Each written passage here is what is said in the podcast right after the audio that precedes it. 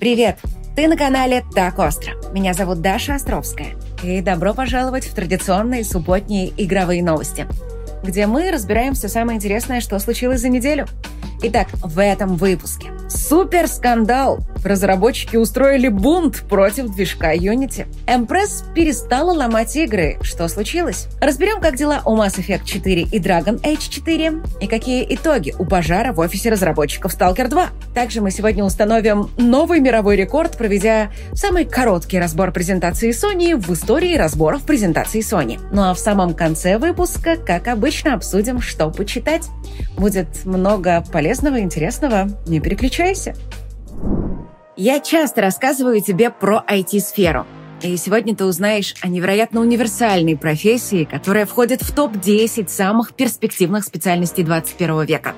Ее название – 3D-генералист – и она востребована буквально везде. Такие специалисты работают в кино, в рекламе и даже науке. И, конечно же, они делают игры, причем их опыта хватает, чтобы тянуть в одиночку целый проект. А все потому, что эта профессия учит буквально всему, что связано с трехмерной графикой. Созданию моделей и текстур, анимации и спецэффектов – и, конечно, умению обращаться с игровыми движками. А обучают этой суперпрофессии в школе XYZ. Здесь работают крутые профи, принимавшие участие в разработке Doom Eternal, Dragon Age Inquisition, Darksiders 3, Metro Exodus и других блокбастеров мирового уровня. И все, что тебе нужно, чтобы к ним присоединиться, это желание оказаться среди лидеров игровой индустрии. Ни опыта, ни технического образования не требуется.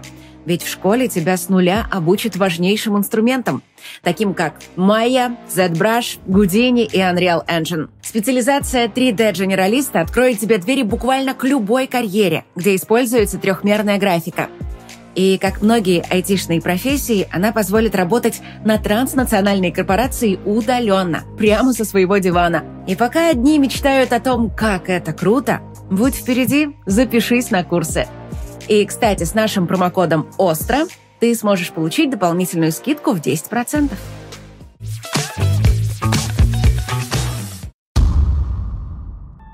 Главная новость недели – это, конечно же, новая презентация Sony, которую ждали с огромным нетерпением. Еще до ее начала супернадежный инсайдер слил информацию, что следующим эксклюзивом, который получит ПК Бояре, станет Horizon Forbidden West. Причем релиз случится в ближайшие недели, еще до конца октября. Поэтому все ждали как минимум этот анонс, ну и, конечно, демонстрацию новой PS5 с внешним дисководом. Ну а также другие крутые сюрпризы. Но в итоге Sony сумела превзойти даже сам самые смелые ожидания, показав жирнючее ничего. Ну, то есть вообще ничего. Смотрю, ничего не происходит. Вот все, что пока удалось узнать, мы будем держать О! вам что? Ничего не происходит. Ничего не происходит. Мы будем держать вас в курсе событий.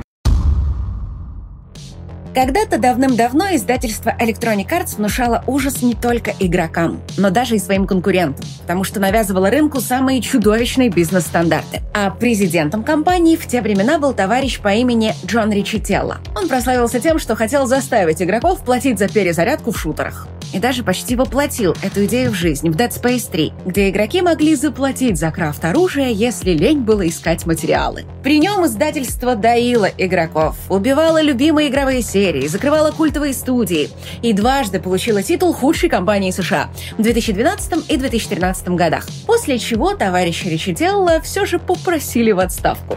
Ну, правда, не за это, а за то, что довел Electronic Arts до финансовых проблем. Затем он стал главой компании, которая разрабатывает движок Unity. И все вздохнули с облегчением, потому что, ну что плохого он там может сделать? Unity с игроками дел не имеет, ну а разработчики люди суровые, им палец в рот не клади, так что все будет нормально. Ну и в общем на днях открываю новости, а там пишут, мол, Unity сошла с ума, пытается доить разработчиков, а те в ответ грозятся поубивать всех сотрудников.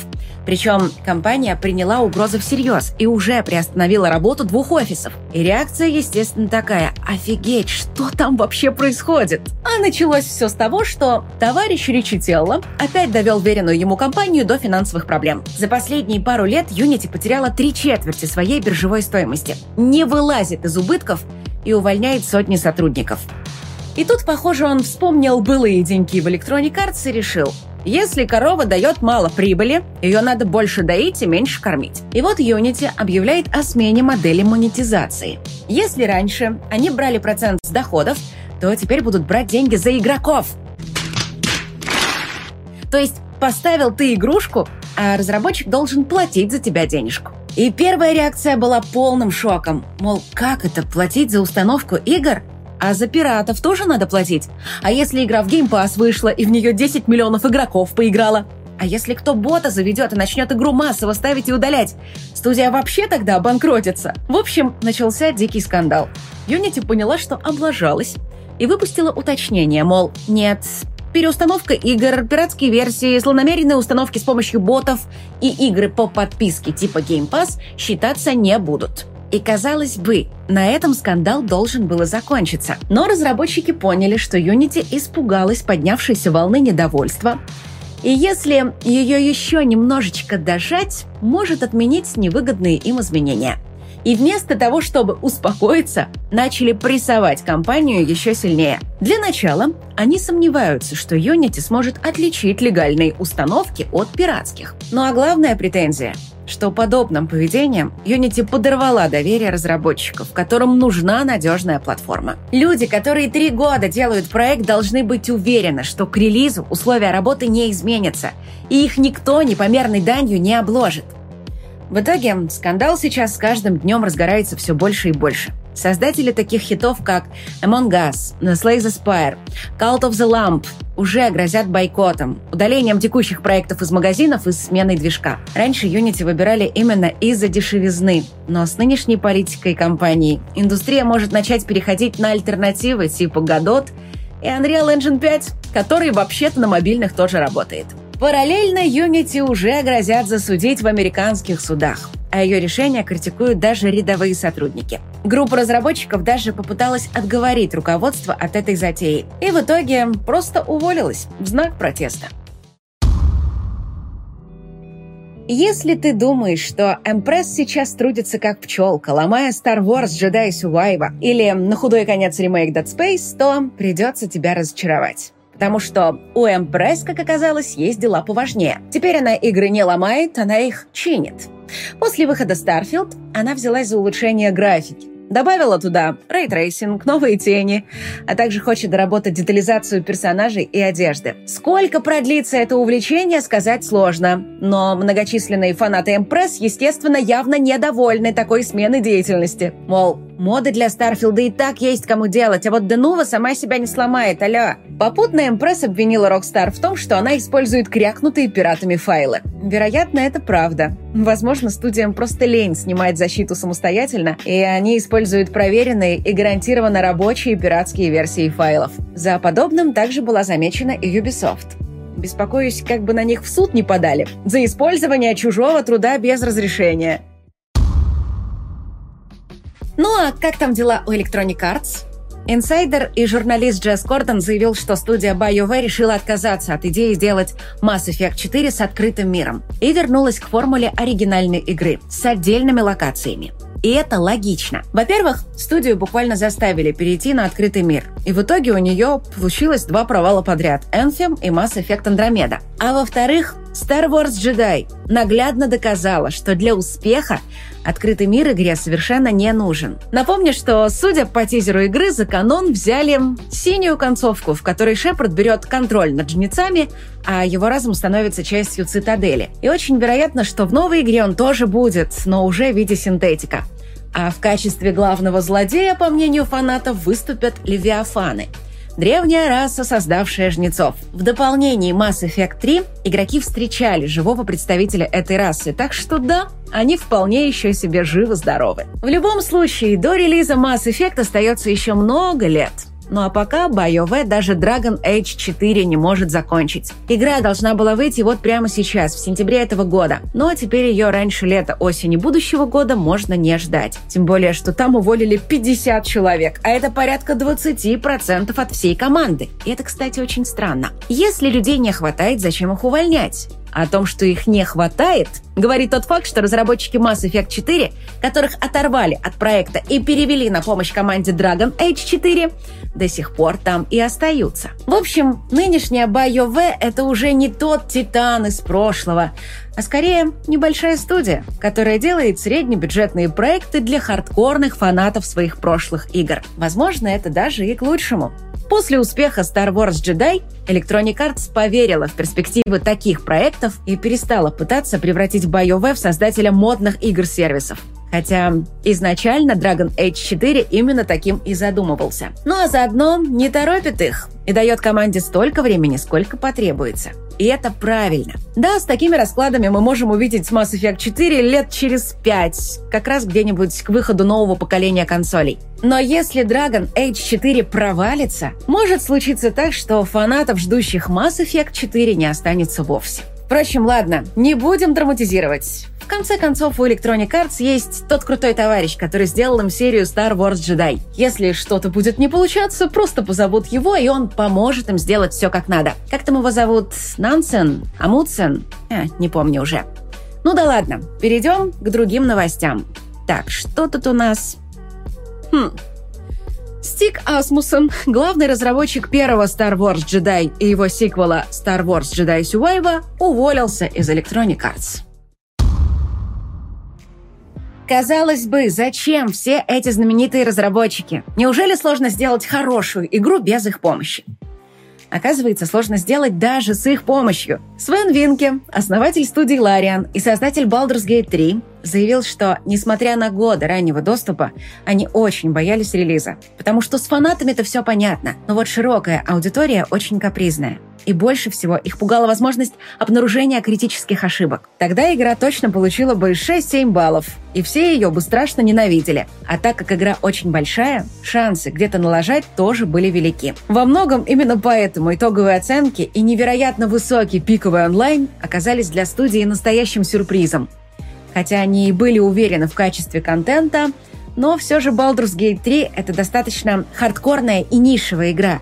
Такие обычно не собирают массовую аудиторию. Но создание игр в текущих условиях — это реальная лотерея.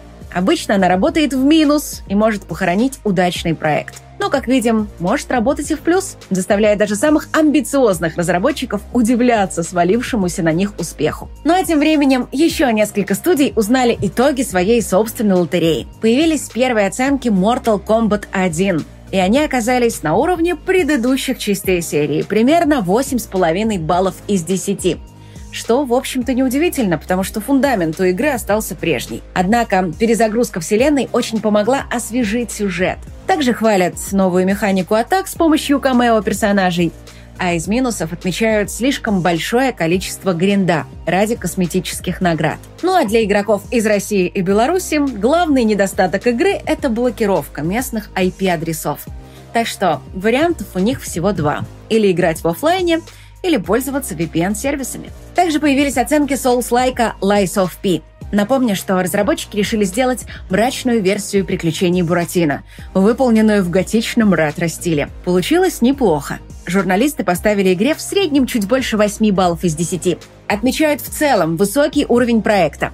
Некоторые даже посчитали игру лучшим Souls-лайком, за исключением тех, что делает сама From Software. Но в то же время до уровня создателей жанра разработчики не дотянули. Есть претензии и к боевой системе, и к местами скучному геймплею, да и самая оригинальная фишка проекта, возможность лгать встречным персонажам, получилась довольно неубедительной.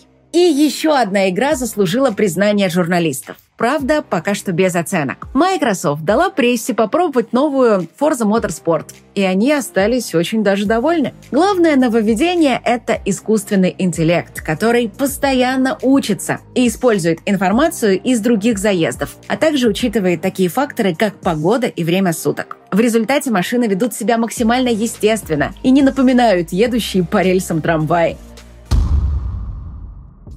Мы обычно не рассказываем про продукцию Apple, но сейчас компанию начали чуть ли не хоронить, поэтому Стоит, пожалуй, рассказать, а что вообще за проблемы у них там нарисовались. Сначала Apple пыталась перенести производство продукции из Китая в Индию, но сорвала все сроки и получила кучу проблем с браком, которые доходят аж до 50% выходящих с конвейера деталей. Ну ладно, с Индией не получилось. Решили сделать свой чип для 5G. Казалось бы, пустячок но в итоге тоже провалили задачу и продолжат заказывать чип на стороне минимум до 2026 года. Наконец, они провели презентацию новых продуктов, включая iPhone 15. И тут тоже внезапно получилось не очень хорошо, потому что незадолго до этого обложенный санкциями Huawei выпустил Mate 60 Pro – и на его фоне новые айфоны смотрелись как-то невзрачно. У нас эта тема не очень хайповая. На Западе тоже гробовое молчание. А вот в китайских соцсетях над айфонами издеваются по полной программе. Появляется куча видео, как Huawei им колют орехи, забивают им гвозди, хвастают, как он может сканировать таблицы и превращать их в рабочий документ Excel. И, конечно, показывают пустые магазины Apple и очереди за новым Huawei. А еще куча обидных картинок, где, например, iPhone гордится разъемом USB-C, а Huawei — спутниковой голосовой связью. Кстати, реально крутая штука оказалась. В пересчете с китайских юаней поддержка такой связи стоит 135 рублей в месяц. Плюс надо доплачивать за минуты. 100 минут – около 4000 рублей. Дорого, конечно, но спутниковая связь нужна только для экстренных звонков из мест, где никакой другой связи нет. Так что мало кто будет пользоваться ей регулярно. А вот в плане игр Apple молодцы. Они уже давно заглядываются на рынок серьезных игровых проектов. Еще летом рассказали про то, что готовят специальный софт, облегчающий портирование игр на Маке. Однако на недавней презентации они реально удивили. Анонсировали выход Death Stranding, Resident Evil Village, Resident Evil 4 и Assassin's Creed Mirage на iPhone 15. Причем графон оказался очень прям на уровне. Так что в недалеком будущем у серьезных геймеров может появиться весьма неожиданное пополнение игровых платформ. Разработчики Stalker 2 дали, наконец, комментарий по пожару в их офисе. С одной стороны, они отрицают, что вследствие пожара был уничтожен их сервер. С другой стороны, признают, что у них выгорел целый этаж. А это ни много ни мало треть всего их пражского офиса. Впрочем, официальным заявлениям студии верят далеко не все. Поэтому появилось предположение, что выгорели не основные сервера, а резервные. В любом случае, если бэкапы целы, то на отмазку для очередной отсрочки это не прокатит.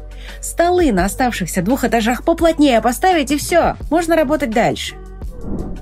Студию Gearbox создатели Borderlands могут продать или она может выкупить себя сама и снова стать независимой. Издательство Embracer Group купило студию всего два года назад за треть миллиарда долларов. Вот только в случае выполнения условий по доходам они должны были заплатить еще миллиард.